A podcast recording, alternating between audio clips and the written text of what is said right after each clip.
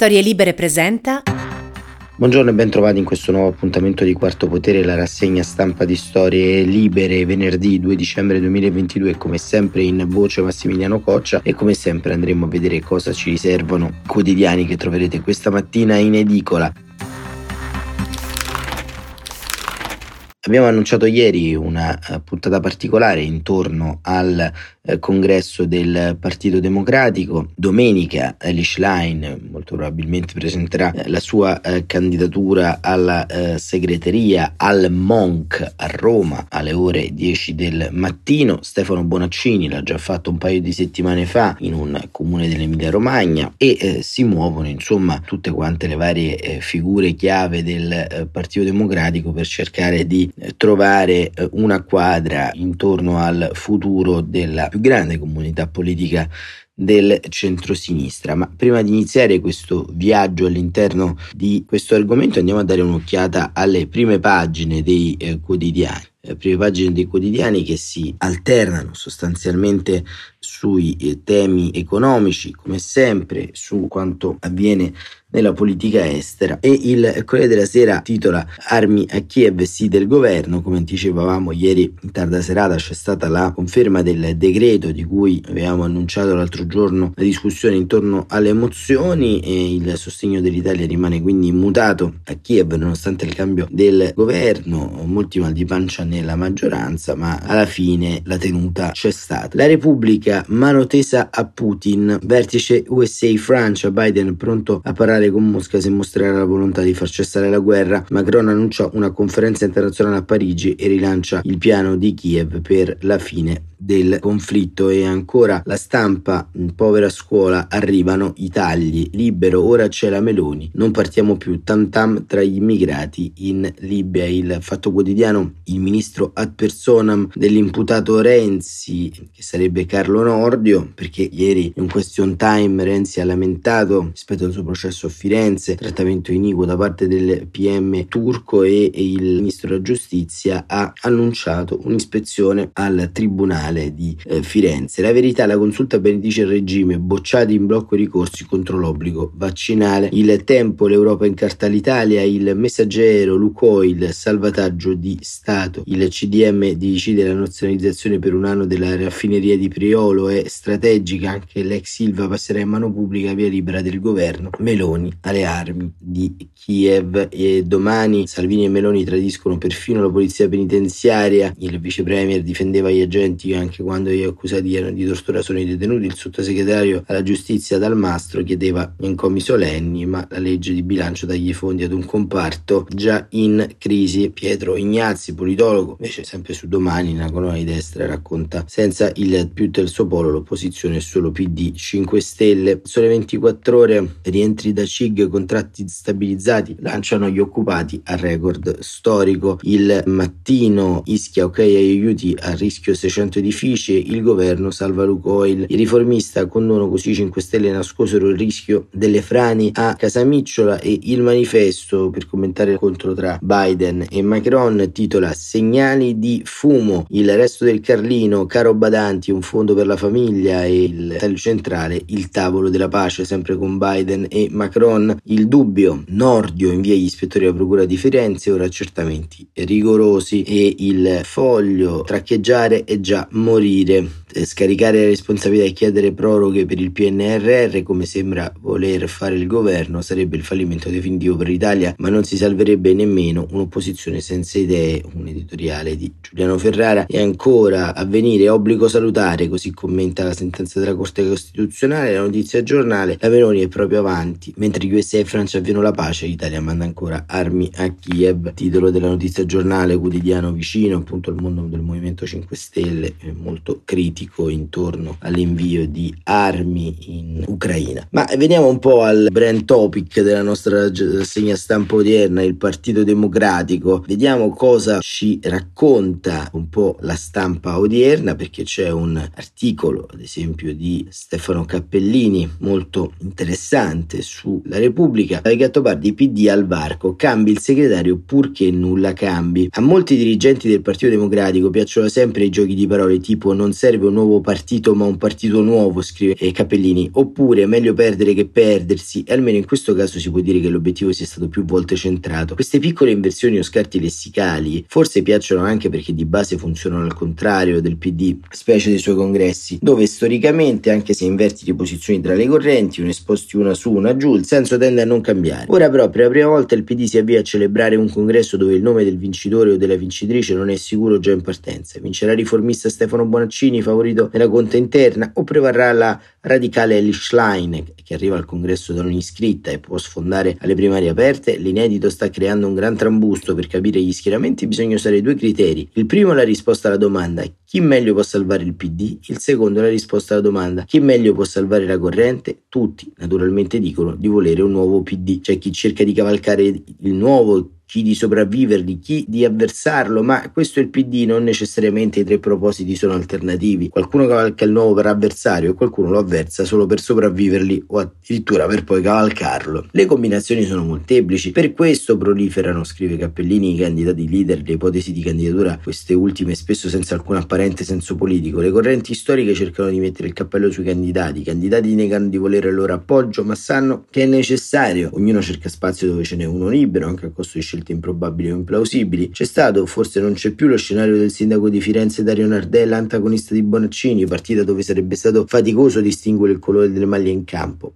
Poi, soluzione non meno surreale, pareva che come anti-Bonaccini la sinistra interna volesse puntare sull'amendoliano Enzo Amendola, dove Amendoliano è riferito alla corrente di destra del PC e non al cognome. Alla fine il ruolo di sfidante sinistro del governatore Emiliano dovrebbe toccare al sindaco di, Ma- di Pesaro Matteo Ricci, che ha già un mezzo endorsement di Goffredo Bettini e una mezza promessa di Andrea Orlando. Qualche anno fa Ricci, Bettini e Orlando avrebbero rappresentato in tre mezzo arco correntizio del PD. Oggi rischiano di fondare una corrente comune, potere del congresso aperto dove il rimescolio delle aree aree va incrociato sotto le barriere geografiche. Sotto il Garigliano Gabber è più ascoltato che alla Bovisa, ma cos'è la destra, ma cos'è la sinistra. Michele Emiliano De Luca, i due governatori dem suddisti che hanno in curriculum un numero di attacchi al PD non inferiori ai colleghi del centrodestra e una varietà di alleanze politiche paragonabili alle 5 Stelle, cercano da tempo un candidato improprio, forse perché leggendo un loro segretario smetterebbero almeno di sfotterlo pubblicamente mentre gestiscono i loro feudi fuori da ogni controllo politico nazionale. Il resto della sinistra interna dovrebbe puntare direttamente su Schlein, scelta destinata a creare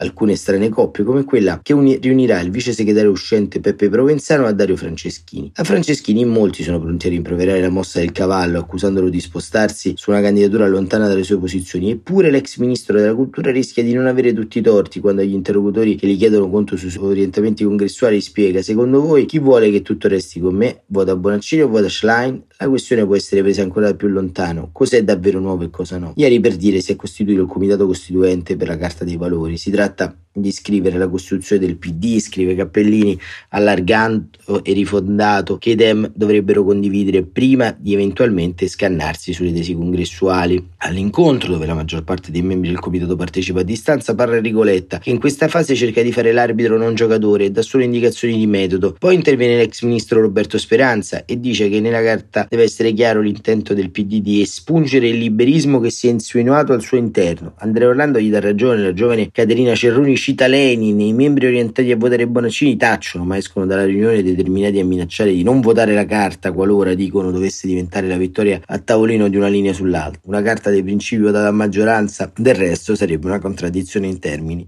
Il PD antiliberista è più nuovo del PD liberista? Per Schlein sì, per Bonaccini no, per gli altri candidati dipende soprattutto dalle correnti che dovessero scegliere di appoggiarli. Lo stesso liberismo è diventato un'altra cosa da quando hanno cominciato a citarlo col prefisso neo.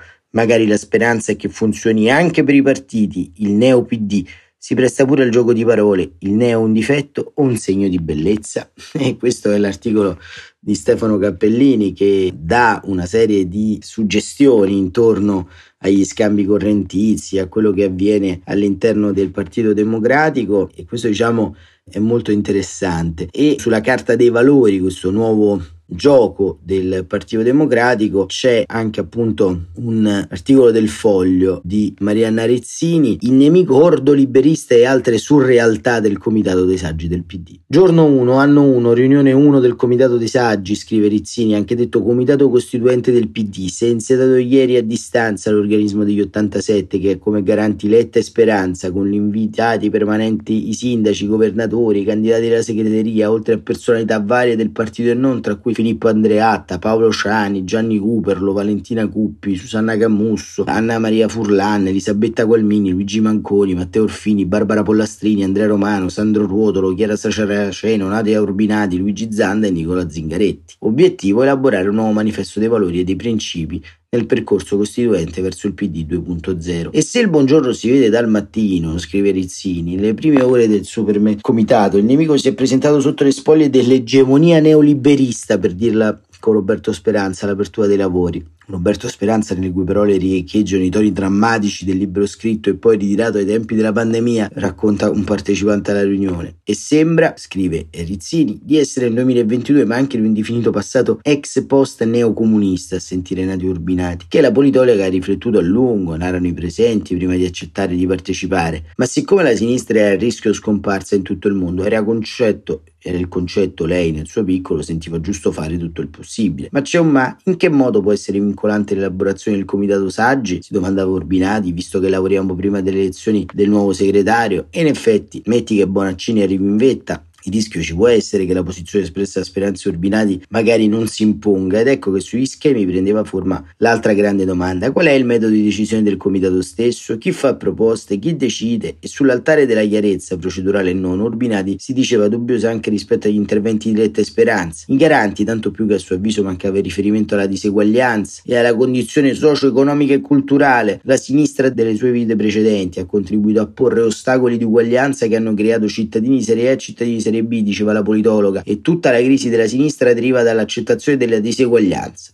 e a questo punto non poteva che finire sul banco degli accusati non tanto Ricolette, cui sforzi venivano ammirati, ma allo statuto originario del PD. Ma che cosa ha fatto di così grave dai tempi del lingotto? A sentire le accuse il documento del 2007 è bolso, illeggibile, burocratese, pieno di parole d'ordine senza senso, dallo stile bruttissimo, tanto che servirebbe concetto marchesi, tutti virgolettati. Fatto sta che il consiglio di Urbinati era di mettere al tappeto le possibili ambivalenze. Ci pensa Andrea Orlando a mediare, nel senso che si diceva d'accordo sia con Speranza sul neoliberismo sia con Urbinati sul documento del 2007, impregnato di neoliberismo e antipolitica. Particolare, diceva l'ex ministro, il passaggio in cui si leggeva che per un mercato aperto è la precondizione della crescita gli sembrava un testo scritto da un componente della scuola di Friburgo ordo liberista. Ed era a quel punto che la giovane Caterina Cerroni, scrive Rizzini, dava il colpo di grazia. Leggevo Chomsky, che citava Lenin, secondo cui senza teoria rivoluzionaria non esiste alcuna pratica rivoluzionaria. E alcuni, tra i saggi collegati, trasecolavano in attesa della riunione numero 2. Questa era Marianna Rizzini sul foglio che racconta appunto questa riunione dei saggi. Insomma, c'è ancora molta confusione sotto al cielo, ma più che molta confusione sotto al cielo c'è sempre questo nodo relativo all'identità. Insomma, le candidature in campo. Paola De Micheli che è in campo da molto tempo, insomma, ma candidatura ovviamente minore, Stefano Bonaccini ed Alice Klein segnano un tema differente da questo punto di vista, perché chiaramente al di là della collocazione italiana e internazionale del Partito Democratico c'è anche una eh, collocazione rispetto alle parole d'ordine, a quello che da anni, da mesi si dice debba fare il più grande partito riformista d'Europa, il più grande agglomerato di diversità all'interno della sinistra italiana. E in questo tempo è innegabile dirlo che si assiste a una sorta di rannicchiamento dibattito, anche sulla Repubblica c'è un dibattito ad esempio che va avanti da molti giorni dove c'è un po' tutto il contrario di tutto, ma in sintesi la differenza che eh, possiamo dire sui grandi numeri, ma anche su una riflessione politica su larga scala, è che eh, fondamentalmente questa che viviamo è l'epoca del partito piglia tutto. In inglese eh, si dice catch all party, una definizione che qualche anno fa è stata coniata dal politologo tedesco Otto Kirchermeier che vedeva come una idea di grande tenda l'evoluzione democratica all'interno dei partiti, ovvero un partito in grado di accogliere tutti gli elettori. E sono i partiti che sostanzialmente vanno di moda adesso, c'è il Movimento 5 Stelle, la Lega, Fratelli d'Italia, anche il terzo polo di Carlo Calenda e Matteo Renzi, insomma tutti i partiti che in qualche modo arrivano a snaturare la propria anima, la propria identità per agglomerare il numero più grande possibile di battaglie al suo interno. Ecco, in questo momento storico possiamo dire che la chiave di interpretazione di tutto quanto questo ci porta verso una chiara e consapevole natura della complessità del dibattito che sta sviluppando il Partito Democratico. Se il Partito Democratico vuole rappresentare un pezzo di questo paese, chiaramente deve rinunciare a rappresentarlo tutto. E siccome eh, nell'arco di questi anni è diventato, oltre che un partito di lotta, tra virgolette, strutturalmente e sostanzialmente un partito di governo, stare all'opposizione in qualche modo spiazza, spiazza anche per la gestione del potere interno. In dieci anni il Partito Democratico è diventato una sorta di partito garante delle istituzioni. E allora riuscirà questa grande comunità politica a fare i conti con tutto quanto quello che c'è intorno? Riuscirà l'opinione pubblica a non scaricare su ogni singola responsabilità che si vive intorno a questo momento storico la colpa intorno al Partito Democratico? Riuscirà riusciremo, non si sa, non sappiamo, riusciremo come dibattito pubblico ad elevarci, questa è la grande sfida, ma senza dubbio questo congresso che arriva sarà affascinante per comprendere non tanto i giocatori in campo, ma i rimescolamenti in atto. Grazie davvero per essere stati con noi. Quarto Potere torna lunedì come sempre alle 7.45. Grazie davvero e buon proseguimento di giornata.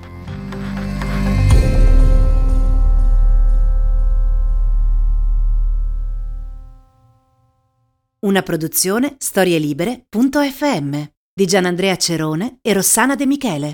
Coordinamento editoriale Guido Guenci.